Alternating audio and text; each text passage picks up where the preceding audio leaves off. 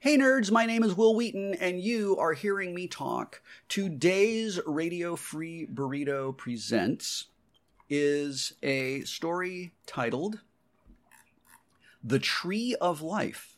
It was published in 1936 in Weird Tales magazine, and it is written by a woman named C.L. Moore. Before I get into some details about the story, I want to tell you a little bit about this woman because she is absolutely remarkable and an inspiration uh, to me and hopefully an inspiration to you. This is what Wikipedia says about her Catherine Lucille Moore was an American science fiction and fantasy writer who first came to prominence in the 1930s writing as C.L. Moore. A lot of women did this because uh, the patriarchy presumed that initials were masculine and they would assign a masculine identity to uh, women's names. This uh, continues to this very day in our enlightened times with an author you may have heard of named J.K. Rowling. Back to Wikipedia. She was among the first women to write in the science fiction and fantasy genres. I'm just going to repeat that. She was among the first women to write in the science fiction and fantasy genres, though earlier women writers in these genres include Claire Winger Harris, Greye La Spina, and Francis Stevens, amongst others. Nevertheless, Moore's work paved the way for many other female speculative fiction writers. Moore married her first husband, Henry Kuttner. Now, Henry Kuttner will be familiar to some of you because uh, he wrote one of the early Radio Free Burrito Presents stories. Um, I'm trying to do this in.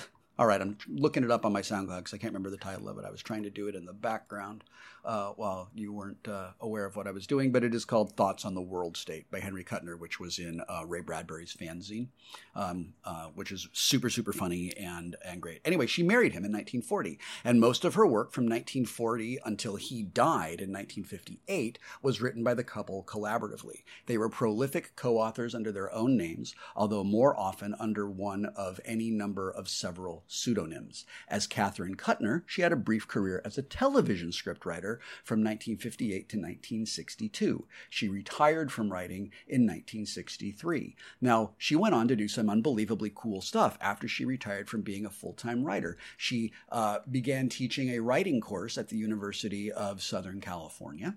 Um, she uh, received two annual awards in 1981 for her career in fantasy literature, the World Fantasy Award for Life Achievement, uh, and the Gandalf Grand Master Award, um, uh, chosen by a vote of participants at the World Science Fiction Convention.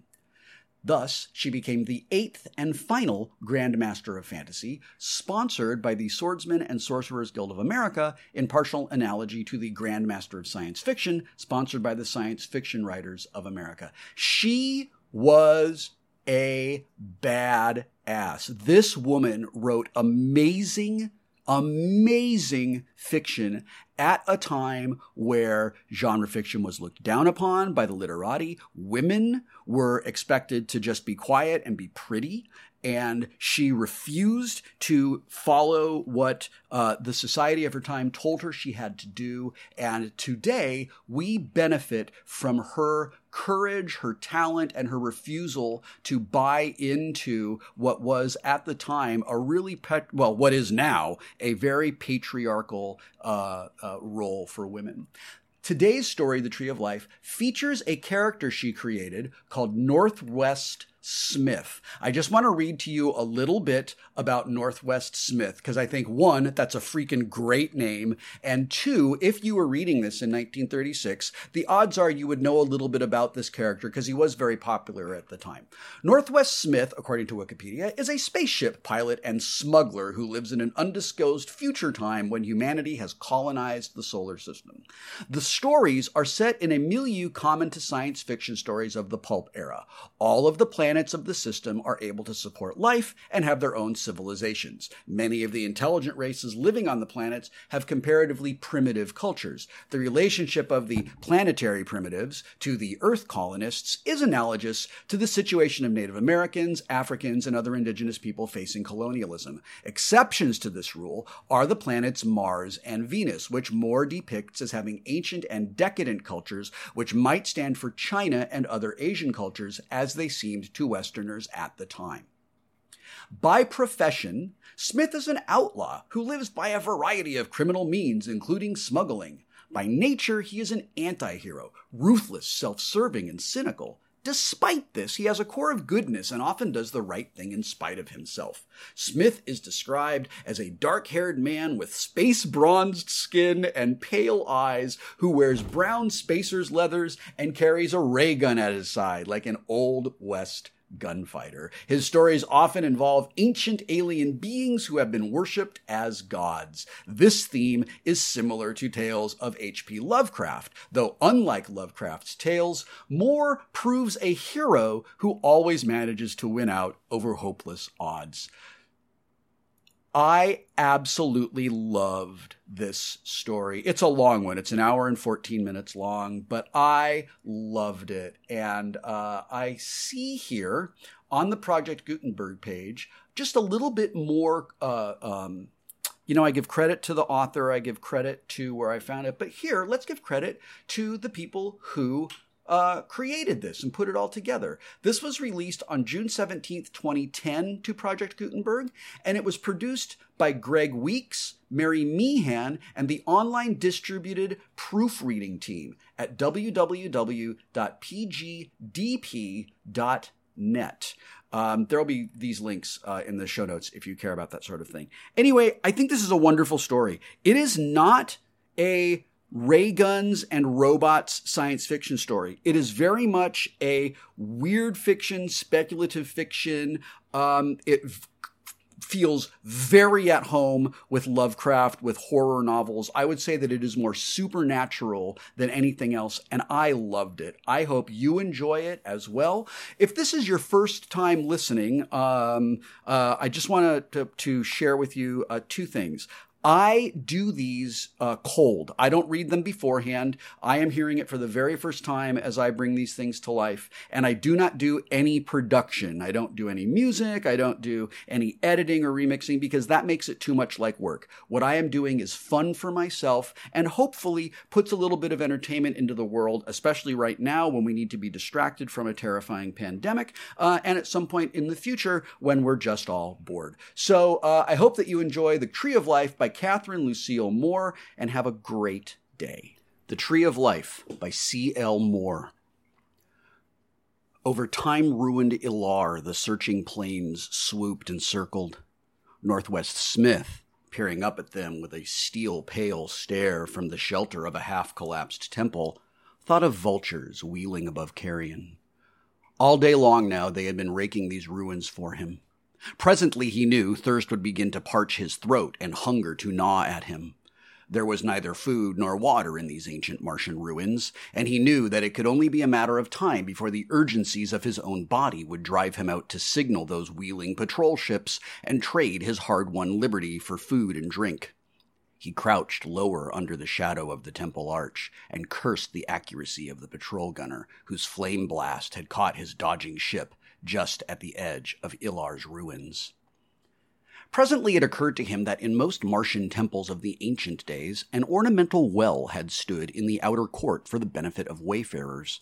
Of course, all water in it would be a million years dry now, but for lack of anything better to do, he rose from his seat at the edge of the collapsed central dome and made his cautious way by still intact corridors toward the front of the temple.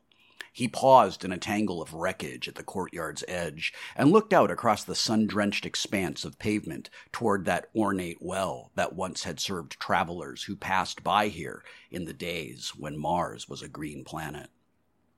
It was an unusually elaborate well and amazingly well preserved. Its rim had been inlaid with a mosaic pattern whose symbolism must once have borne deep meaning, and above it, in a great fan of time defying bronze, an elaborate grill work portrayed the inevitable tree of life pattern which so often appears in the symbolism of the three worlds. Smith looked at it a bit incredulously from his shelter. It was so miraculously preserved amidst all this chaos of broken stone, casting a delicate tracery of shadow on the sunny pavement as perfectly as it must have done a million years ago when dusty travelers paused here to drink. He could picture them filling in at noontime through the great gates that The vision vanished abruptly as his questing eyes made the circle of the ruined walls. There had been no gate. He could not find a trace of it anywhere around the outer wall of the court. The only entrance here, as nearly as he could tell from the foundations that remained, had been the door in whose ruins he now stood. Queer. This must have been a private court, then, its great grill crowned, well reserved for the use of the priests. Or wait, had there not been a priest king Ilar after whom the city was named? A wizard king, so legend said, who ruled temple as well as palace with an iron hand. This elaborately patterned well, of material royal enough to withstand the weight of ages, might well have been sacrosanct for the use of that long dead monarch. It might. Across the sun bright pavement swept the shadow of a plane. Smith dodged back into deeper hiding while the ship circled low over the courtyard, and it was then, as he crouched against a crumbled wall and waited motionless for the danger to pass, that he became aware for the first time of a sound that startled him so he could scarcely credit his ears. A recurrent sound, choked and sorrowful. The sound of a woman sobbing. The incongruity of it made him forgetful for a moment of the peril hovering overhead in the sun hot outdoors. The dimness of the temple ruins became a living and vital place for that moment, throbbing with the sound of tears. He looked about half in incredulity, wondering if hunger and thirst were playing tricks on him already, or if these broken halls might be haunted by a million years old sorrow that wept along the corridors to drive its hearers mad.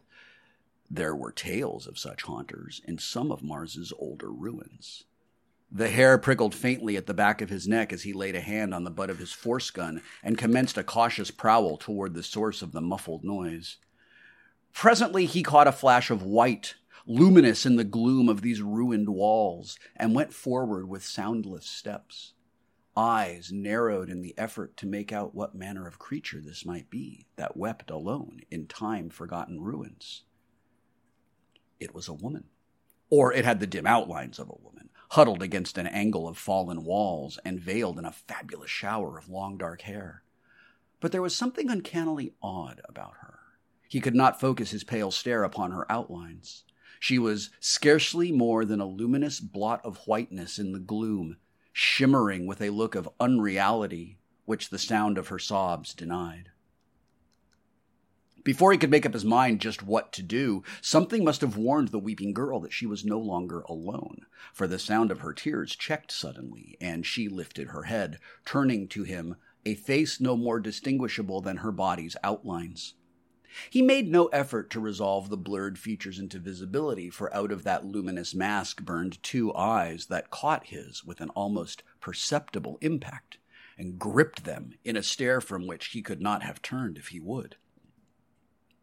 They were the most amazing eyes he had ever met, colored like moonstone, milkily translucent, so that they looked almost blind, and that magnetic stare held him motionless.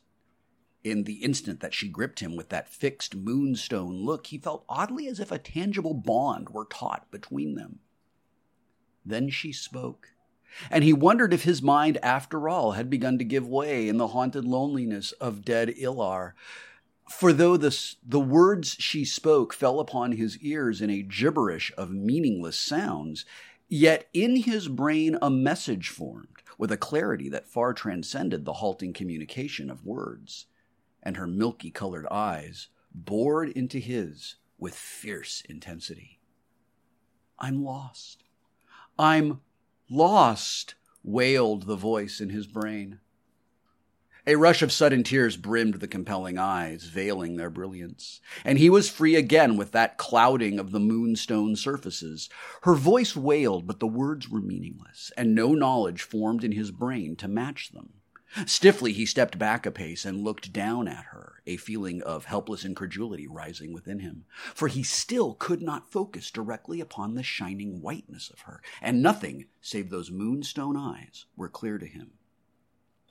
The girl sprang to her feet and rose on tiptoe, gripping his shoulders with urgent hands. Again, the blind intensity of her eyes took hold of his with a force almost as tangible as the clutch of her hands.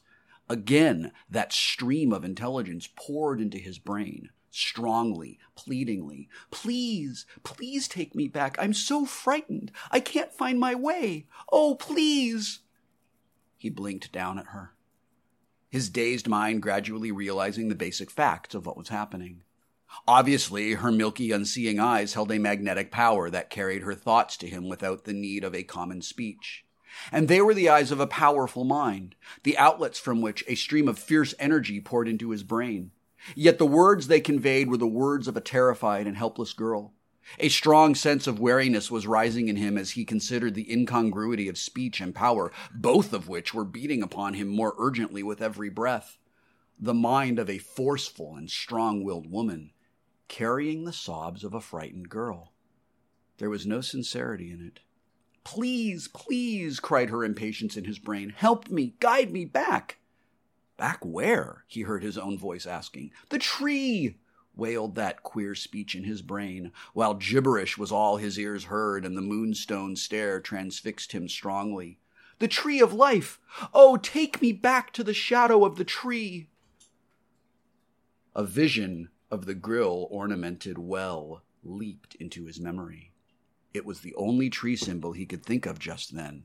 But what possible connection could there be between the well and the lost girl, if she was lost? Another wail in that unknown tongue, another anguished shake of his shoulders, brought a sudden resolution into his groping mind. There could be no harm in leading her back to the well, to whose grill she must surely be referring. And strong curiosity was growing in his mind. Much more than met the eye was concealed in this queer incident. And a wild guess had flashed through his mind that perhaps she might have come from some subterranean world into which the well descended. It would explain her luminous pallor, if not her blurriness. And, too, her eyes did not seem to function in the light. There was a much more incredible explanation of her presence, but he was not to know it for a few minutes yet. Come along, he said, taking the clutching hands gently from his shoulders. I'll lead you to the well. She sighed in a deep gust of relief and dropped her compelling eyes from his, murmuring in that strange gabbling tongue what must have been thanks. He took her by the hand and turned toward the ruined archway of the door. Against his fingers, her flesh was cool and firm. To the touch, she was tangible, but even thus near, his eyes refused to focus upon the cloudy opacity of her body the dark blur of her streaming hair. Nothing but those burning, blinded eyes were strong enough to pierce the veil that parted them. She stumbled along at his side over the rough floor of the temple, saying nothing more, painting, sorry, panting with eagerness to return to her incomprehensible tree. How much of that eagerness was assumed Smith still could not be quite sure. How much of that eagerness was assumed, Smith could still not be quite sure. When they reached the door, he halted her for a moment, scanning the sky for danger. Apparently, the ships had finished with this quarter of the city, for he could see two or three of them half a mile away, hovering low over Ilar's northern section. He could risk it without much peril. He led the girl cautiously out into the sun hot court. She could not have known by sight that they neared the well, but when they were within twenty paces of it, she flung up her blurred head suddenly and tugged at his hand. It was she who led that let sorry, it was she who led him that last stretch, which parted the two from the well.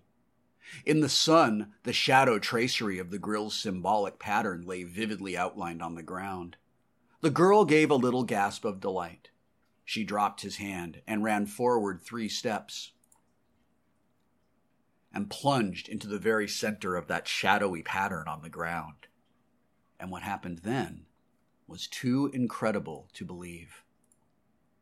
The pattern ran over her like a garment, curving to the curve of her body in the way all shadows do.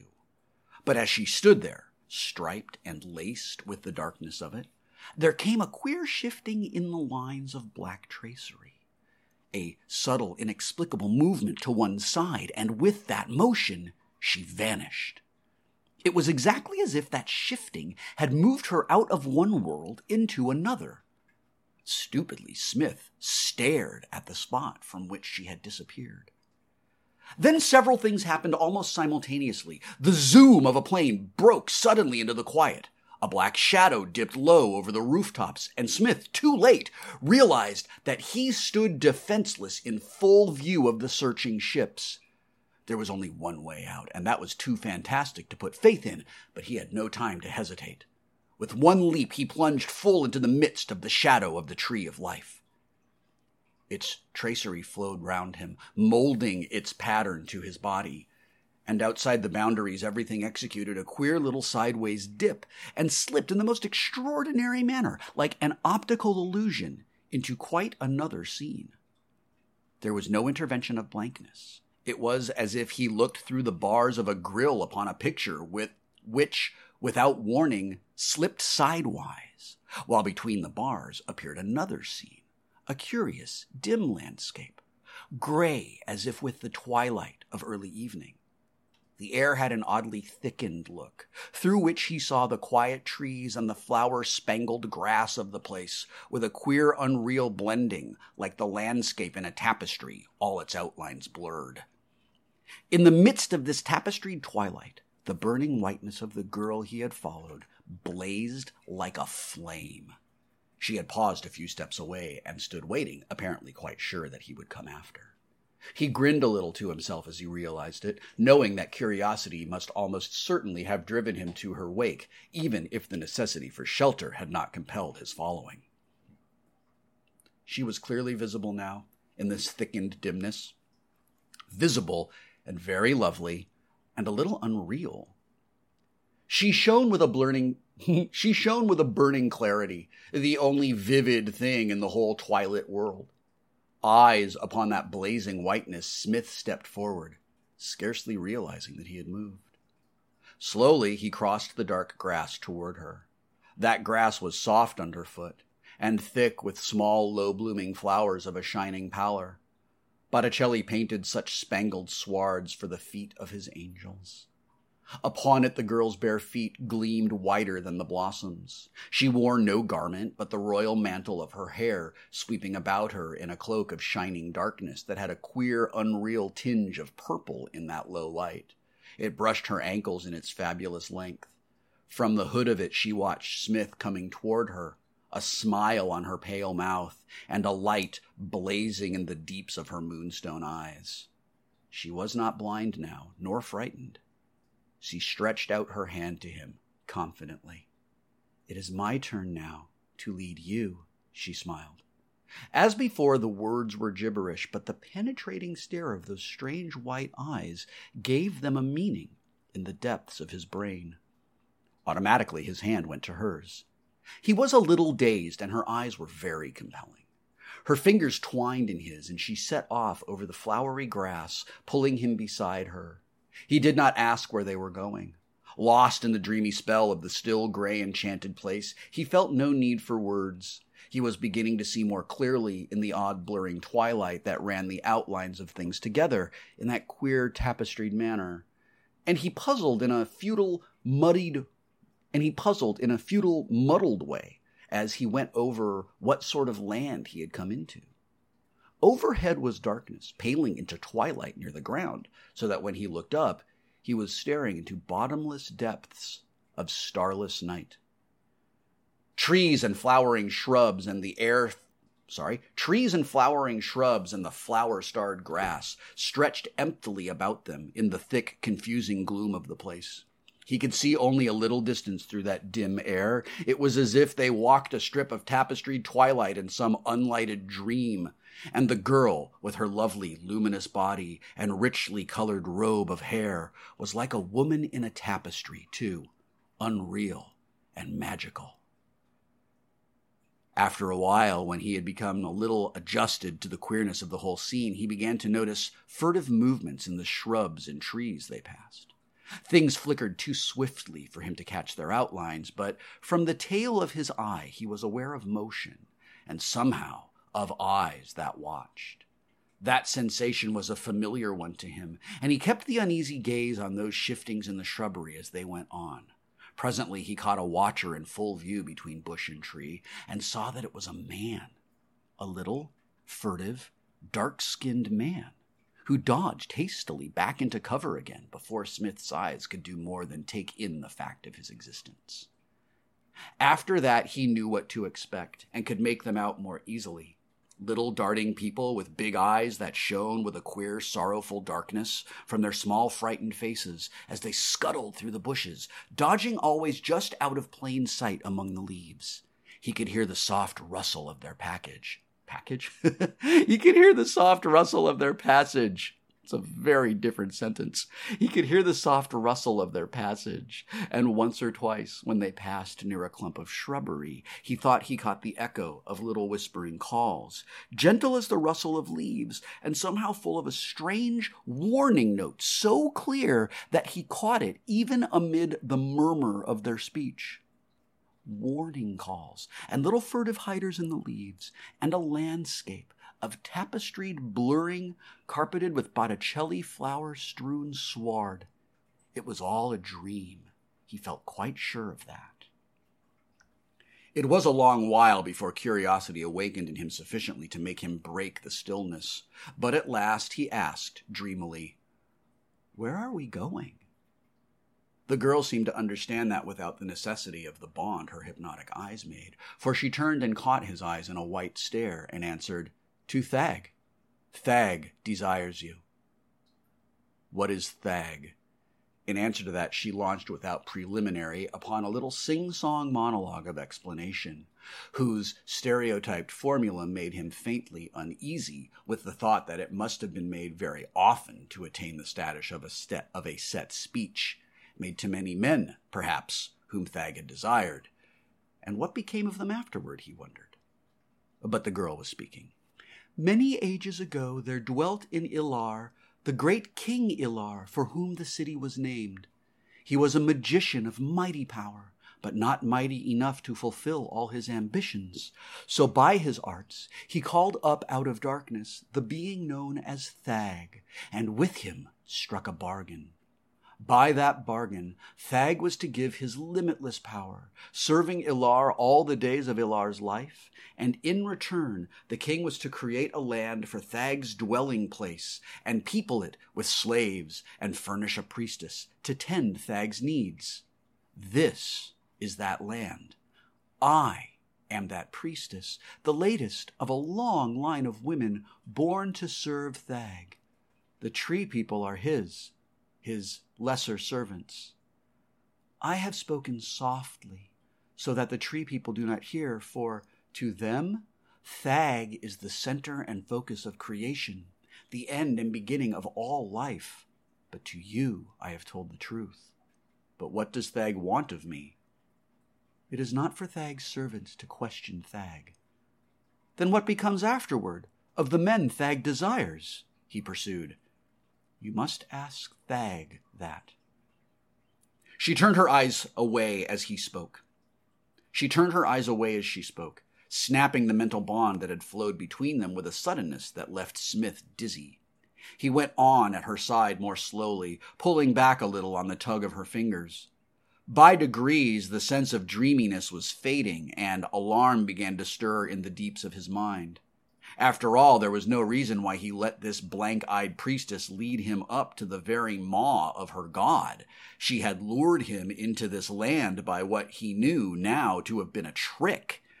Might she not have worse tricks than that in store for him? She held him, after all, by nothing stronger than the clasp of her fingers, if he could keep his eyes turned from hers. Therein lay her real power but he could fight it if he chose, and he began to hear more clearly than ever the queer note of warning in the rustling whispers of the tree folk who still fluttered in and out of sight among the leaves. The twilight place had taken on menace and evil. Suddenly, he made up his mind. He stopped, breaking the clasp of the girl's hand. I'm not going, he said. She swung round in a sweep of richly tinted hair. words jetting from her in a gush of incoherence, but he dared not meet her eyes, and they conveyed no meaning to him. Resolutely he turned away, ignoring her voice, and set out to retrace the way they had come. She called after him once in a high, clear voice that somehow held a note as warning as that in the rustling voices of the tree people, but he kept on doggedly, not looking back. She laughed then, sweetly and scornfully, a laugh that echoed uneasily in his mind long after the sound of it had died upon the twilit air. After a while, he glanced back over one shoulder, half expecting to see the luminous dazzle of her body still glowing in the dim glade where it had left her. But the blurred tapestry landscape was quite empty. He went on in the midst of a silence so deep it hurt his ears, and in a solitude unhaunted even by the shy presences of the tree folk. They had vanished with the fire bright girl, and the whole twilight land was empty save for himself. He plodded on across the dark grass, crushing the upturned flower faces under his boots, and asking himself warily if he could be mad. There seemed little other explanation for this hushed and tapestried solitude that had swallowed him up. In that thunderous quiet, in that deathly solitude, he went on. When he had walked for what seemed to him much longer than it should have taken to reach his starting point, and still no sign of an exit appeared, he began to wonder if there were any way out of the gray land of Thag. For the first time, he realized that he had come through no tangible gateway. He had only stepped out of a shadow, and, now that he thought of it, there were no shadows here. The grayness swallowed everything up, leaving the landscape oddly flat, like a badly drawn picture. He looked about helplessly, quite lost now, and not sure in what direction he should be facing, for there was nothing here by which to know directions. The trees and shrubs and the starry grass still stretched about him, uncertainly outlined in that changeless dusk. They seemed to go on forever but he plodded ahead, unwilling to stop because of a queer tension in the air. Somehow, as if all the blurred trees and shrubs were waiting in breathless anticipation, centering upon this, his stumbling figure. But all trace of animate life had vanished with the disappearance of the priestess's white glowing figure. Head down, paying little heed to where he was going, he went on over the flowery sward. An odd sense of voids about him startled Smith at last out of his lethargic plodding. He lifted his head. He stood just at the edge of a line of trees, dim and indistinct in the unchanging twilight.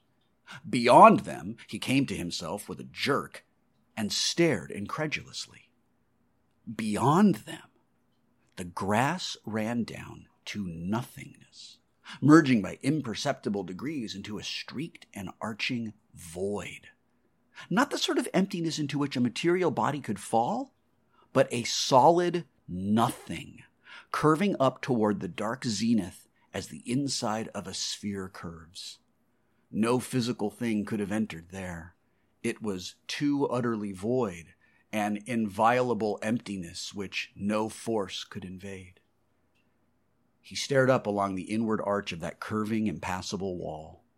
Here, then, was the edge of the queer land Ilar had wrested out of space itself. This arch must be the curving of solid space which had been bent awry to enclose the magical land. There was no escape this way. He could not even bring himself to approach any nearer to that streaked and arching blank. He could not have said why, but it woke in him an inner disquiet so strong that after a moment's staring, he turned his eyes away. Presently he shrugged and set off along the inside of the line of trees which parted him from the space wall. Perhaps there might be a break somewhere. It was a forlorn hope, but the best that offered. Wearily, he stumbled on over the flowery grass. How long he had gone on along that almost imperceptibly curving line of border, he could not have said but after a timeless interval of gray solitude, he gradually became aware that a tiny rustling and whispering among the leaves had been growing louder by degrees for some time. He looked up. in and out among the trees which bordered that solid wall of nothingness, little, indistinguishable figures were flitting. The tree men had returned. Queerly grateful for their presence, he went on a bit more cheerfully, paying no heed to their timid dartings to and fro, for Smith was wise in the ways of wildlife. Presently, when they saw how little heed he paid them, they began to grow bolder, their whispers louder, and among those rustling voices he thought he was beginning to catch the threads of familiarity. Now and again a word reached his ears that he seemed to recognize, lost amidst the gibberish of their speech. He kept his head down and his hands quiet, plodding along with a cunning stillness that began to bear results. From the corner of his eye, he could see that a little dark tree man had darted out from cover and paused midway between bush and tree to inspect the queer, tall stranger. Nothing happened to this daring, Nothing happened to this daring adventurer, and soon another risked a pause in the open to stare at the quiet walker among the trees. In a little while, a small crowd of the tree people was moving slowly parallel with his course, staring with all the avid curiosity of wild things at Smith's plodding figure, and among them the rustling whispers grew louder. Presently the sound dipped down into a little hollow ringed with trees. It was a bit darker here than it had been on the higher level, and as he went down the slope of its side, he saw that, among the underbrush which filled it, were cunningly hidden huts, twined together out of living bushes. Obviously, the hollow was a tiny village where the tree folk dwelt. He was surer of this when they began to grow bolder as he went down into the dimness of the place. The whispers shrilled a little, and the boldest among his watchers ran almost at his elbow, twittering their queer broken speech in hushed syllables whose familiarity still bothered him with its haunting echo of words he knew.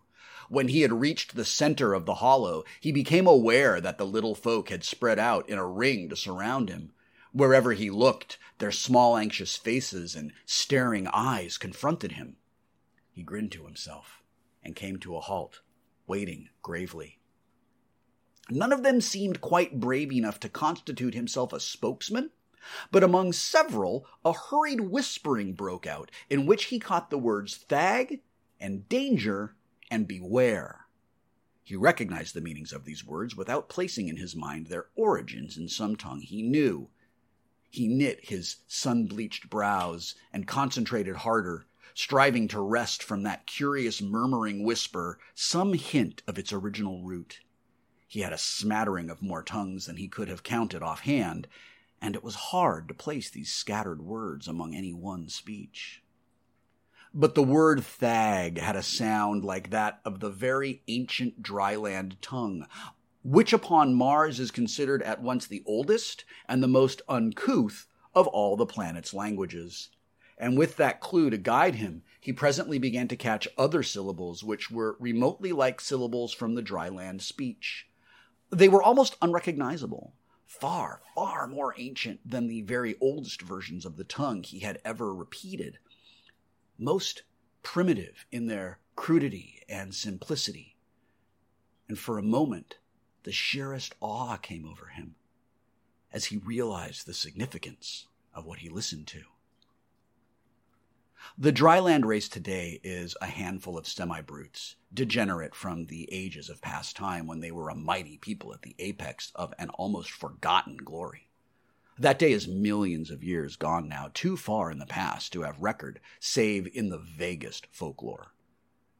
Yet here was a people who spoke the rudiments of that race's tongue, as it must have been spoken in the race's dim beginnings, perhaps a million years earlier even than that immemorial time of their triumph. The reeling of millenniums set Smith's mind awhirl with the effort at compassing their span. There was another connotation in the speaking of that tongue by these timid bush dwellers, too. It must mean that the forgotten wizard king, Ilar, had peopled his sinister twilight land with the ancestors of today's dryland dwellers. If they shared the same tongue, they must share the same lineage, and humanity's remorseless adaptability had done the rest. It had been no kinder here than in the outside world, where the ancient plainsmen who had roamed Mars's green prairies had dwindled with their dying plains, degenerating at last into a shrunken, leather skinned bestiality. For here that same race root had declined into these tiny, slinking creatures with their dusky skins and great staring eyes, and their voices that never rose above a whisper. What tragedies must lie behind that gradual degeneration? All about him the whispers still ran. He was beginning to suspect that through countless ages of hiding and murmuring, those voices must have lost the ability to speak aloud. And he wondered, with a little inward chill, what terror it was that had transformed a free and fearless people into these tiny, wild things whispering in the underbrush. The little anxious voices the little anxious voices had shrilled into vehemence now, all of them chattering together in their queer, soft, rustling whispers.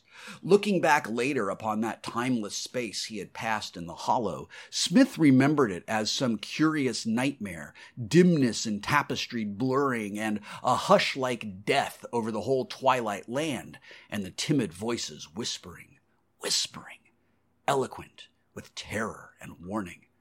He groped back among his memories and brought forth a, fa- a, phrase or two remembered from long ago, an archaic rendering of the immemorial tongue they spoke. It was the simplest version he could remember of the complex speech now used, but he knew that to them it must sound fantastically strange. Instinctively, he whispered as he spoke it, feeling like an actor in a play as he mouthed the ancient idiom. I I cannot understand. Speak more slowly. A torrent of words greeted this rendering of their tongue. Then there was a great deal of hushing and hissing, and presently two or three between them began laboriously to recite an involved speech, one syllable at a time. Always two or more shared the task. Never in his converse with them did he address anyone directly. Ages of terror had bred all directness out of them. Thag, they said. Thag the terrible. Thag the omnipotent. Thag the unescapable. Beware of Thag. For a moment, Smith stood quiet, grinning down at them despite himself. There must not be too much of intelligence left among this branch of the race, either, for surely such a warning was superfluous. Yet they had mastered their agonies of timidity to give it. All virtue could not yet have been bred out of them then. They still had kindness and a sort of desperate courage rooted deep in fear. What is thag? he managed to inquire, voicing the archaic syllables uncertainly. And they must have understood the meaning, if not the phraseology, for another spate of whispered tumult burst from the clustering tribe. Then, as before, several took up the task of answering. Thag. Thag, the end and the beginning, the center of creation. When Thag breathes, the world trembles. The earth was made for Thag's dwelling place. All things are Thag's. Oh, beware! Beware! This much he pieced together out of their diffuse whisperings, catching up the fragments of words he knew and fitting them into the pattern. What? What is the danger? he managed to ask. Thag hungers. Thag must be fed. It is we who feed him, but there are times when he desires food other than us. It is then he sends his priestess forth to lure food in. Oh, beware of Thag. You mean then that she, the priestess, brought me in for food? A chorus of grave, murmuring affirmatives. Then why did she leave me? There is no escape from Thag. Thag is the center of creation. All things are Thag's. When he calls, you must answer. When he hungers, he will have you. Beware of Thag.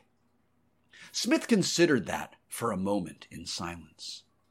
In the main, he felt confident that he had understood their warning correctly, and he had little reason to doubt that they knew whereof they spoke. Thag might not be the center of the universe, but if they said he could call a victim from anywhere in the land, Smith was not disposed to doubt it. The priestess's willingness to leave him the priestess's willingness to let him leave her unhindered, yes, even her scornful laughter as he looked back, told the same story. Whatever Thag might be, his power in this land could not be doubted. He made up his mind suddenly what he must do and turned to the breathlessly waiting little folk. Which way lies Thag? he asked. A score of dark, thin arms pointed. Smith turned his head speculatively toward the spot they indicated. In this changeless twilight, all sense of direction had long since left him, but he marked the line as well as he could by the formation of the trees, then turned to the little people with a ceremonious farewell rising to his lips. My thanks for. He began, to be interrupted by a chorus of whispering cries of protest. They seemed to sense his intention, and their pleadings were frantic. A panic anxiety for him glowed upon every little terrified face turned up to his, and their eyes were wide with protest and terror. Helplessly he looked down. I. I must go, he tried stumblingly to say. My only chance is to take Thag unawares before he sends for me. He could not know if they understood. Their chattering went on undiminished, and they even went so far as to lay tiny hands on him as if they would prevent him by force from seeking out the terror of their lives. No, no, no, they wailed murmurously. You do not know what it is you seek. You do not know Thag. Stay here. Beware of Thag.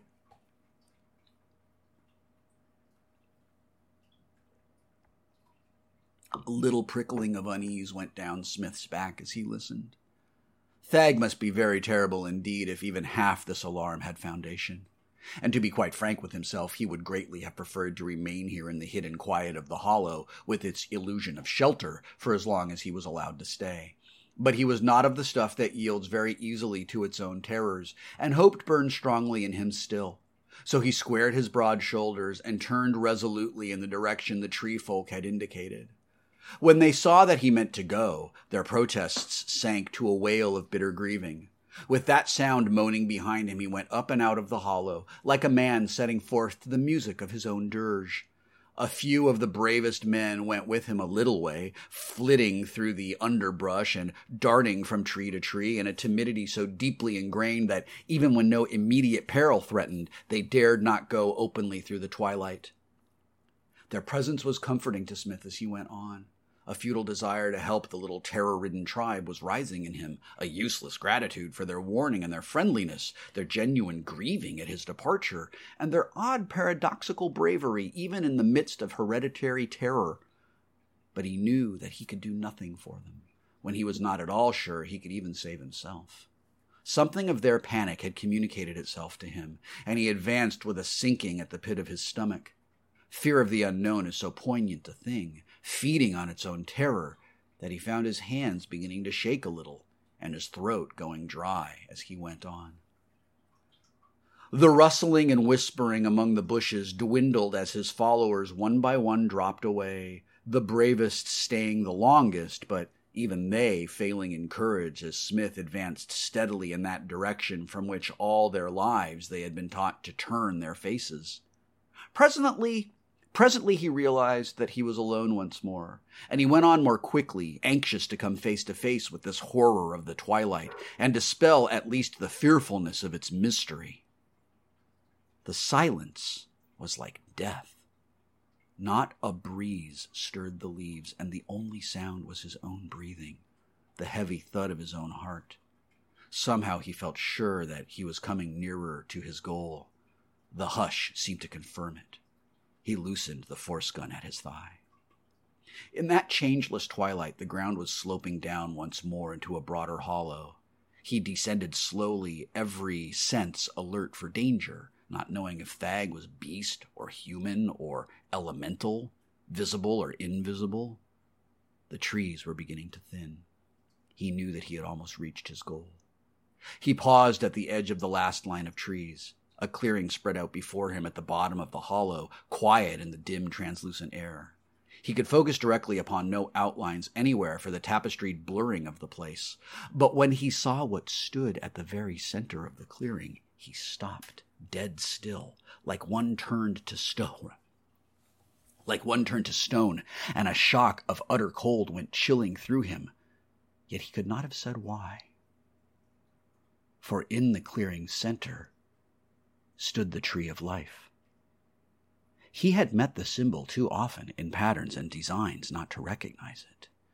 But here that fabulous thing was living, growing, actually springing up from a rooted firmness in the spangled grass as any tree might spring. Yet it could not be real. Its thin brown trunk of no recognizable substance, smooth and gleaming, mounted in the traditional spiral. Its twelve fantastically curving branches arched delicately outward from the central stem. It was bare of leaves. No foliage masked the serpentine brown spiral of the trunk, but at the tip of each symbolic branch flowered a blossom of bloody rose so vivid he could scarcely focus his dazzled eyes upon them. This tree alone, of all objects in the dim land, was sharply distinct to the eye. Terribly distinct, remorselessly clear. No sounds, no words can describe the amazing menace that dwelt among its branches. Smith's flesh crept as he stared, yet he could not, for all his staring, make out why peril was so eloquent there. To all appearances, here stood only a fabulous symbol miraculously come to life, yet danger breathed out from it so strongly that Smith felt the hair lifting on his neck as he stared. It was no ordinary danger. A nameless, choking, paralyzed panic was swelling in his throat as he gazed upon the perilous beauty of the tree. Somehow the arches and curves of its branches seemed to limn a pattern so dreadful that his heart beat faster as he gazed upon it, but he could not guess why, though somehow the answer was hovering just out of reach of his conscious mind. From that first glimpse of it, his instincts shuddered like a shying stallion, yet reason still looked in vain for an answer. Nor was the tree merely a vegetable growth. It was alive, terribly, ominously alive. He could not have said how he knew that, for it stood motionless in its empty clearing, not a branch twem- not a branch trembling, yet in its immobility more awfully vital than any animate thing. The very sight of it woke Smith in an insane urging to flight, to put worlds between himself and this inexplicably dreadful thing. Crazy impulses stirred in his brain, coming to insane birth at the calling of the tree's peril, the desperate need to shut out the sight of that thing that was blasphemy, to put out his own sight rather than gaze longer upon the perilous grace of its branches, to slit his own throat that he might not need to dwell in the same world which housed so frightful a sight as the tree. All this was a mad battering in his brain the strength of him was enough to isolate it in a far corner of his consciousness, where it seethed and shrieked, half heated, while he turned the cool control which the spaceway's life had taught him to the solution of this urgent question. But even so, his hand was moist and shaking on his gun butt, and the breath rasped in his dry throat. Why? He asked himself in a determined groping after steadiness, should the mere sight of a tree, even so fabulous a one as this, rouse that insane panic in the gazer? What peril could dwell invisibly in a tree so frightful that the living horror of it could drive a man mad with the very fact of its unseen presence? He clenched his teeth hard and stared resolutely at that terrible beauty in the clearing, fighting down the sick panic that rose in his throat as his eyes forced themselves to dwell upon the tree. Gradually the revulsion subsided. After a nightmare of striving, he mustered the strength to force it down far enough to allow reason's entry once more. Sternly holding down that frantic terror under the surface of consciousness, as he stared resolutely at the tree. And he knew that this was Thag. It could be nothing else. For surely two such dreadful things could not dwell in one land. It must be Thag, and he could understand now the immemorial terror in which the tree folk held it. But he did not yet grasp in what way it threatened them physically. The inexplicable dreadfulness of it was a menace to the mind's very existence, but surely a rooted tree, however terrible to look at, could wield little actual danger. As he reasoned, his eyes were seeking restlessly among the branches, searching for the answer to their dreadfulness. After all, this thing wore the aspect of an old pattern, and in that pattern there was nothing dreadful. The tree of life had made up the design upon that well top in Ilar, through whose shadow he had entered here, and nothing in that bronze grill work had roused terror. Then why? What living menace dwelt invisibly among these branches to twist them into curves of horror? A fragment of old verse drifted through his mind as he, stare, as he stared in perplexity. What immortal hand or eye could frame thy fearful symmetry? And for the first time, the true significance of a fearful symmetry broke upon him. Truly, a more than human agency must have arched these subtle curves so delicately into dreadfulness, into such an awful beauty that the very sight of it made those atavistic terrors he was so sternly holding down leap in a gibbering terror. A tremor rippled over the tree. Smith rose, rigid, staring with startled eyes. No breath of wind had stirred through the clearing, but the tree was moving with a slow, serpentine grace, writhing its branches leisurely in a horrible travesty of voluptuous enjoyment. And upon their tips, the blood red flowers were spreading like cobras' hoods swelling and stretching their petals out, and glowing with a hue so eye piercingly vivid that it transcended the bounds of color and blazed forth like pure light. But it was not toward Smith that they stirred. They were arching out from the central trunk toward the far side of the clearing. After a moment, Smith tore his eyes away from the indescribably dreadful flexibility of those branches and looked to see the cause of their writhing. A blaze of luminous white had appeared among the trees across the clearing. The priestess had returned. He watched her pacing slowly toward the tree, walking with a precise and delicate grace as liquidly lovely as the motion of the tree. Her fabulous hair swung down about her in a swaying robe that rippled at every step away from the moon white beauty of her body. Straight toward the tree she paced, and all the blossoms glowed more vividly at her nearness, the branches stretching toward her, rippling with eagerness. Priestess though she was, she could not believe that she was going to come within touch of that tree, the very sight of which roused such a panic instinct of revulsion in every fiber of him.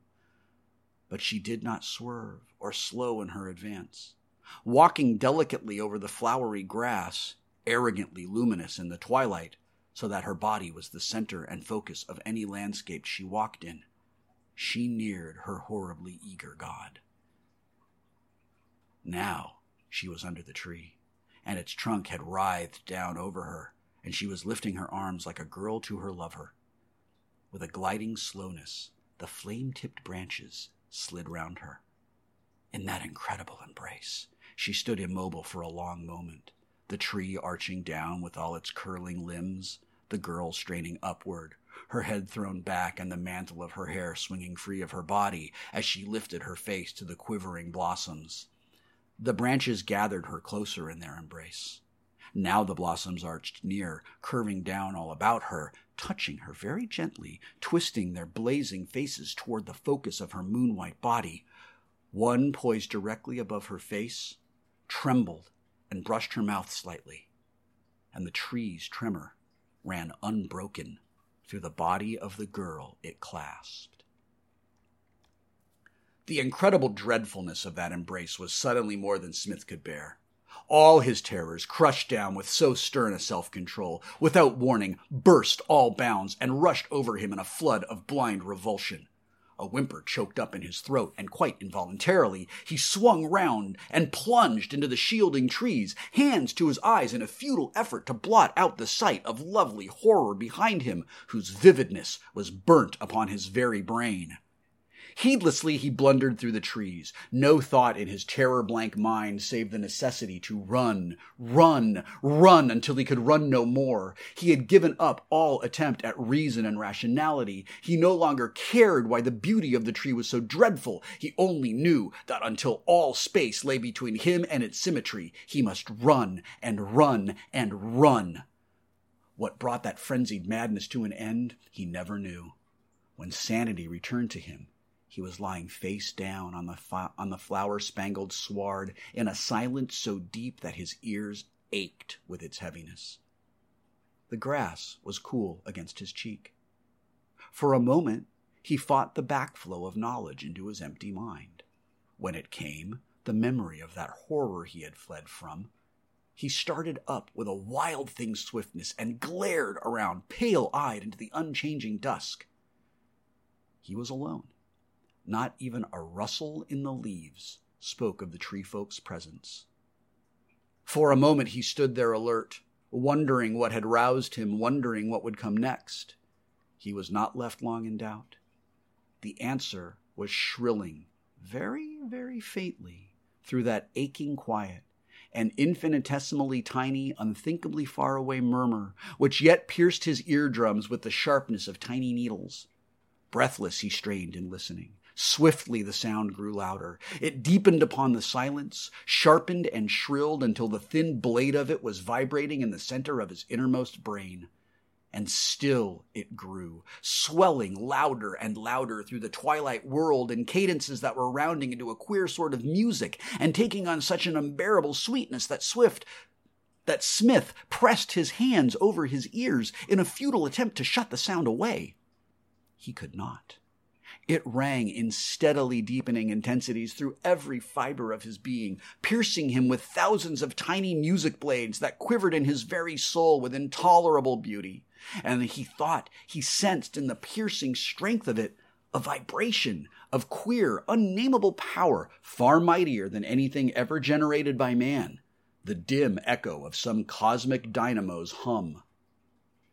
The sound grew sweeter as it strengthened, with a queer, inexplicable sweetness unlike any music he had ever heard before, rounder and fuller and more complete than any melody made up of separate notes. Stronger and stronger he felt the certainty that it was the song of some mighty power, humming and throbbing and deepening through the twilight until the whole dim land was one trembling reservoir of sound that filled his entire consciousness with its throbbing, driving out all other thoughts and realizations until he was no more than a shell that vibrated in answer to the calling for it was a calling. No one could listen to that intolerable sweetness without knowing the necessity to seek its source. Remotely in the back of his mind, Smith remembered the tree folk's warning when Thag calls, you must answer. Not consciously did he recall it, for all his consciousness was answering the siren humming in the air, and, scarcely realizing that he moved, he had turned toward the source of that calling, stumbling blindly over the flowery sward with no thought in his music brimmed mind but the need to answer that lovely power vibrant summoning. Past him he went on, moved past him as he went on, moved other shapes, little and dark skinned and ecstatic, gripped like himself in the hypnotic melody. The tree folk had forgotten even their inbred fear at Thag's calling and walked boldly through the open twilight, lost in the wonder of the song. Smith went on with the rest, deaf and blind to the land around him, alive to only one thing that summons from the siren tune. Unrealizingly, he retract, unrealizingly he retraced the course of his frenzied flight, past the trees and bushes he had blundered through, down the slope that led to the tree's hollow, through the thinning of the underbrush to the very edge of the last line of foliage which marked the valley's rim. By now, The calling was so unbearably intense, so intolerably sweet, that somehow in its very strength it set free a part of his dazed mind as it passed the limits of audible things and soared into ecstasies which no senses bound. And though it gripped him ever closer in its magic, a sane part of his brain was waking into realization. For the first time, alarm came back into his mind, and by slow degrees the world returned about him. He stared stupidly at the grass moving by under his pacing feet. He lifted a dragging head and saw that the trees no longer rose about him, that a twilit clearing stretched away on all sides toward the forest rim which circled it, that the music was singing from some source so near that. that. The tree! Terror leaped within him like a wild thing. The tree, quivering and un quivering with unbearable clarity in the thick, dim air, writhed above him, blossoms blazing with bloody radiance, and every branch vibrant and undulant to the tune of that unholy song. Then he was aware of the lovely, luminous whiteness of the priestess, swaying forward under the swaying limbs, her hair rippling back from the loveliness of her as she moved.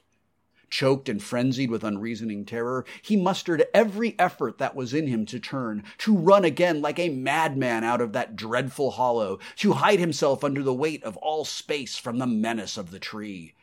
And all the while he fought. All the while panic drummed like mad in his brain. His relentless body plodded on straight toward the hideous loveliness of that siren stranger towering above him. From the first, he had felt subconsciously that it was Thag who called, and now, in the very center of that ocean of vibrant power, he knew. Gripped in the music's magic, he went on. Choked and frenzied with unreasoning terror. Oh, I already read that sentence. My bad. All over the clearing of hypnotized. Let me just back up a little bit. Take a sip of my tea. Thank you, Tea Runners. Hashtag not sponsored. All over the clearing, other hypnotized victims were advancing slowly, with mechanical steps and wide, frantic eyes, as the tree folk came helplessly to their god's calling. He watched a group of little dusky sacrifices pace step by step nearer to the tree's vibrant branches. The priestess came forward to meet them with outstretched arms he saw her take the foremost gently by the hands. Unbelieving, hypnotized with horrified incredulity, he watched her lead the little creature toward. Unbelieving, hypnotized with horrified incredulity, he watched her lead the rigid little creature forward under the fabulous tree, whose limbs yearned downward like hungry snakes, the great flowers glowing with avid color. He saw the branches twist out and lengthen toward the sacrifice, quivering with eagerness. Then, with a tiger's leap, they darted, and the victim was swept out of the priestess's guiding hands up into the branches that that darted round like tangled snakes in a clot that hid him for an instant from view. Smith. Smith heard a high, shuddering wail ripple out from that knot of struggling branches. A dreadful cry. Smith heard a high, shuddering wail ripple out from that knot of struggling branches, a dreadful cry that held such an infinity of purest horror and understanding that he could not but believe that Thag's victims in the moment of their doom must learn the secret of his horror. After that one frightful cry came silence. In an instant the limbs fell apart again from emptiness. The little savage had melted like smoke among their writhing too quickly to have been devoured, more as if he had been snatched into another dimension in the instant the hungry limbs hid him. Flame tipped, avid, they were dipping now toward another victim as the priestess paced serenely forward.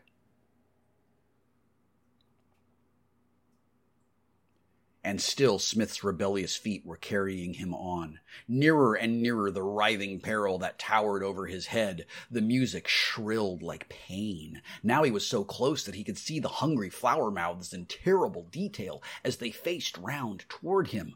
The limbs quivered and poised like cobras, reached out with a snakish lengthening, down inexorably toward his shuddering helplessness. The priestess was turning her calm white face toward his. Those arcs and changing curves of the branches as they neared were sketching lines of pure horror whose meaning he could still not understand, save that they deepened in dreadfulness as he neared. For the last time, that urgent wonder burned up in his mind. Why? Why so simple a thing as this fabulous tree could be infused with an indwelling terror strong enough to send his innermost soul frantic with revulsion? For the last time, because in that trembling instant as he waited for their touch, as the music brimmed up with unbearable brain wenching intensity, in that one last moment before the flower mouth seized him, he saw, he understood. With eyes opened at last by the instant's ultimate horror, he saw the real Thag. Dimly he knew that until now the thing had been so frightful that his eyes had refused to register its existence, his brain to acknowledge the possibility of such dreadfulness. It had literally been too terrible to see, though his instinct knew the presence of infinite horror. But now, in the grip of that mad hypnotic song, in the instant before unbearable terror enfolded him, his eyes opened to full sight, and he saw. The tree was only Thag's outline, sketched three dimensionally upon the twilight. Its dreadfully curving branches had been no more than Thag's barest contours, yet even they had made his very soul sick with intuitive revulsion. But now, seeing the true horror, his mind was too numb to do more than register its presence.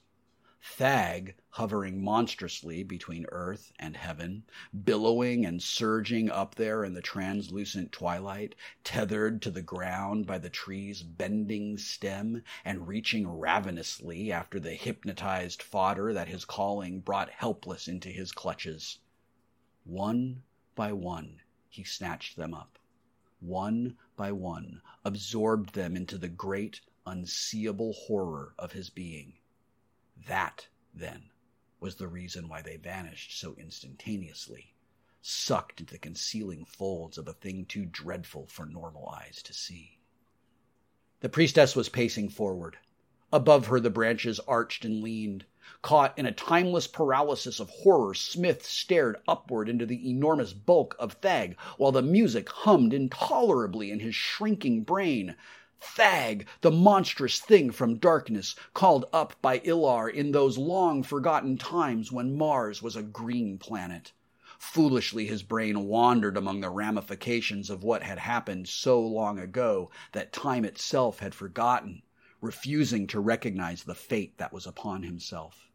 He knew a tingle of respect for the ages dead wizard who had dared command a being like this to his services, this vast, blind, hovering thing, ravenous for human flesh, indistinguishable even now, save in those terrible outlines that sent panic leaping through him with every motion of the tree's fearful symmetry. All this flashed through his dazed mind in the one blinding instant of understanding. Then the priestess's luminous whiteness swam up before his hypnotized stare. Her hands were upon him, gently guiding his mechanical footsteps, very gently leading him forward into. into. The writhing branches struck downward, straight for his face, and in one flashing leap, the moment's infinite horror galvanized him out of his paralysis. Why, he could not have said. It is not given to many men to know the ultimate essentials of all horror, concentrated into one fundamental unit. To most men, it would have had that same paralyzing effect up to the very instant of destruction. But in Smith, there must have been a bedrock of subtle violence, an unyielding, inflexible vehemence upon which the structure of his whole life was reared. Few men have it. And when that ultimate intensity of terror struck the basic flint of him, reaching down through mind and soul into the deepest depths of his being, it struck a spark from that inflexible barbarian buried at the roots of him, which had force enough to shock him out of his stupor. In the instant of release, his hand swept like an unloosed spring of its own volition straight for the butt of his power gun. He was dragging it free as the tree's branches snatched him from its priestess's hands. The fire colored blossoms burnt his flesh as they closed round him, the hot branches gripping like the touch of ravenous fingers. The whole tree was hot and throbbing with a dreadful travesty of fleshy life as it whipped him aloft into the hovering bulk of incarnate horror above. In the instantaneous upward leap of the flower tipped limbs, Smith fought like a demon to free his gun hand from the gripping coils. For the first time, Thag knew rebellion in his very clutches, and the ecstasy of that music which had dinned in Smith's ears so strongly that by now it seemed almost silence was swooping down a long arc into wrath. And the branches tightened with hot insistency, lifting the rebellious offering into Thag's monstrous, indescribable bulk. But even as they rose, Smith was twisting in their clutch to maneuver his hand into a position from that which he could blast the undulant tree trunk into nothingness.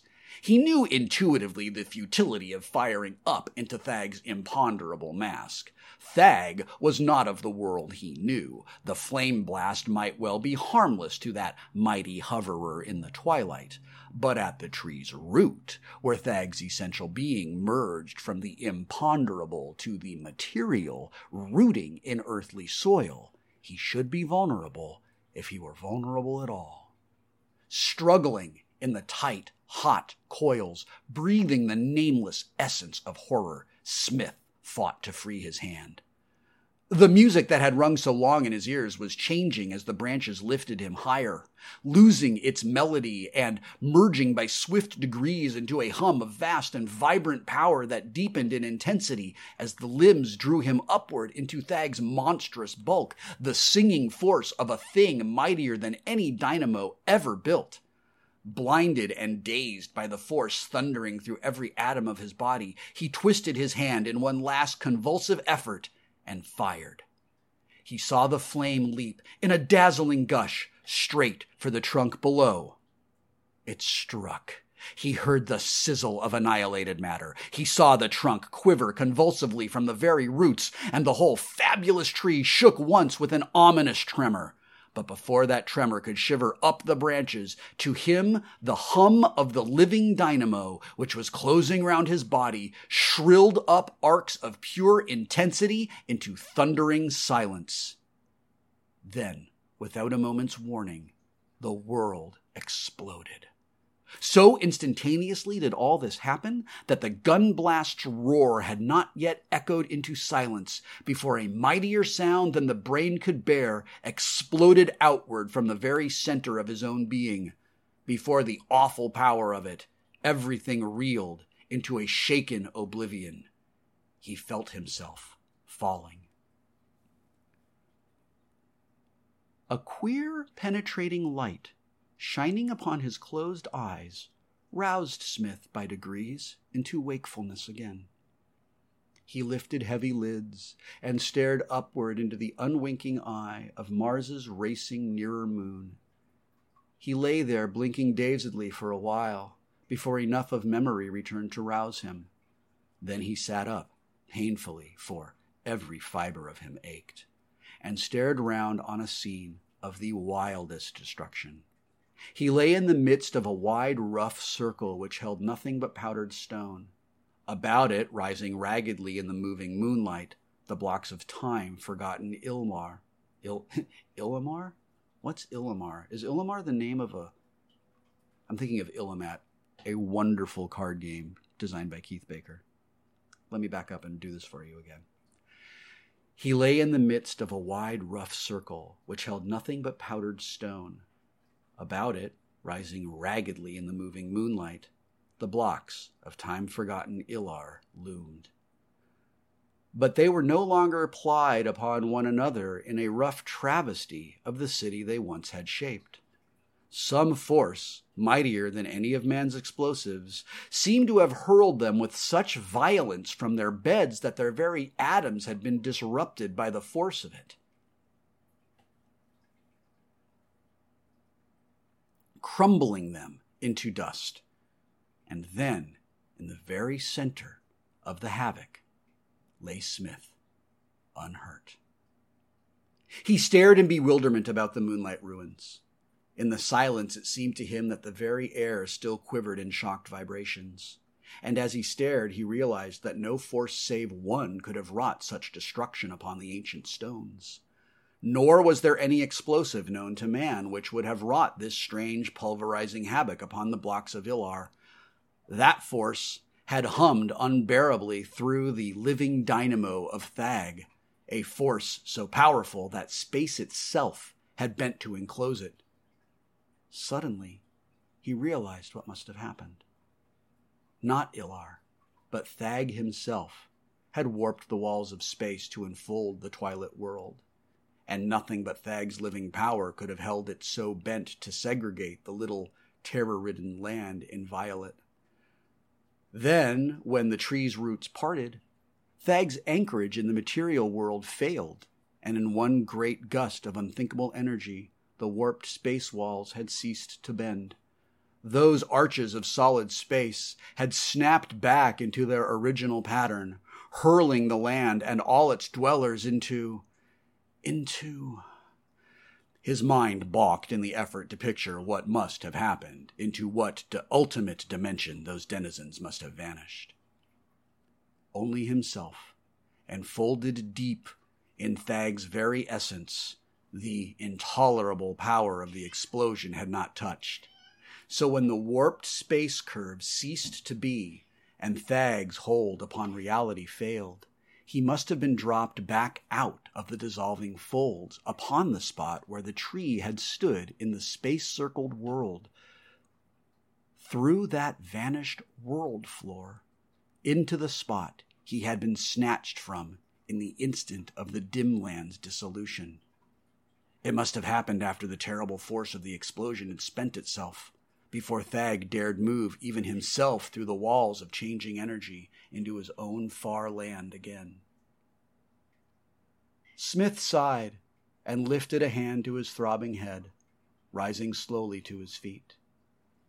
What time had elapsed, he could not guess, but he must assume that the patrol still searched for him. Wearily, he set out across the circle of havoc toward the nearest shelter which Ilar offered. The dust rose in ghostly, moonlit clouds under his feet.